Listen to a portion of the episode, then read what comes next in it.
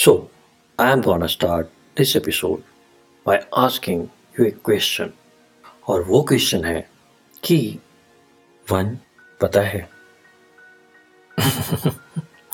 नहीं यार ये एक दो वाला वन नहीं है।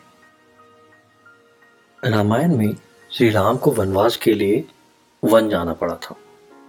महाभारत में भी पांडवों को वन जाना पड़ा था। याद आया? हाँ मैं वही वन की बात कर रहा हूँ। अंग्रेज़ी में जिसे फॉरेस्ट कहते हैं। हाय मैं हूँ सुजल तमारिया और माइक्रोस्कोप में आज की जो हमारी स्टोरी है, उसका नाम है आरे बचाओ। मेरा काम बस इतना है। मैं आपको कहानी सुनाऊँगा, मगर आपका काम उससे भी ज़्यादा इम्पोर्टेंट है, और वो है उसकी गहराई में जाना।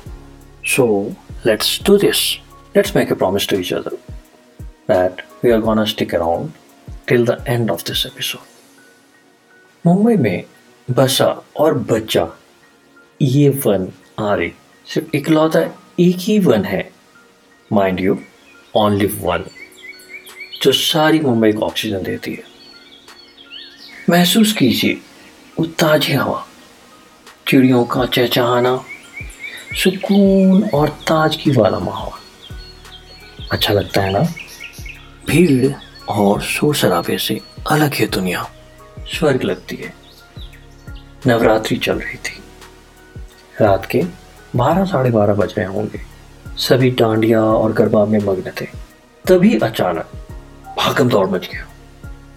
अरे चलो, बचाओ उनको। सब एक दूसरे को फ़ोन करने लगे, जैसे कुछ अनहोनी होने वाली थी।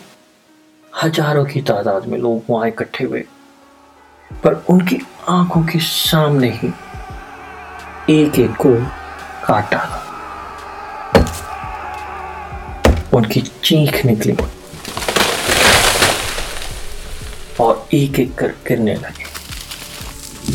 लोग बेबस रह गए। कुछ नहीं कर पा रहे थे। पुलिस उन्हें बचाने की जगह उल्टा उन लोगों को मार रही थी, जो उन्हें बचाने के लिए गए थे। सब रो रहे थे। उनकी मौत का मातम बना रहे थे।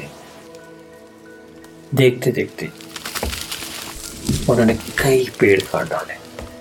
क्या होगा जब आपके मरने के बाद भगवान आपसे पूछेंगे अच्छा बताओ, स्वर्ग कैसा था?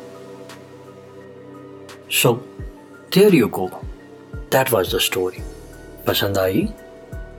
So then make sure you hit like and subscribe button और मुझे ये भी बताइए कि ऐसी कोई कहानी है that you want me to tell then make sure you leave it in the comments below और अंटिल देन bye.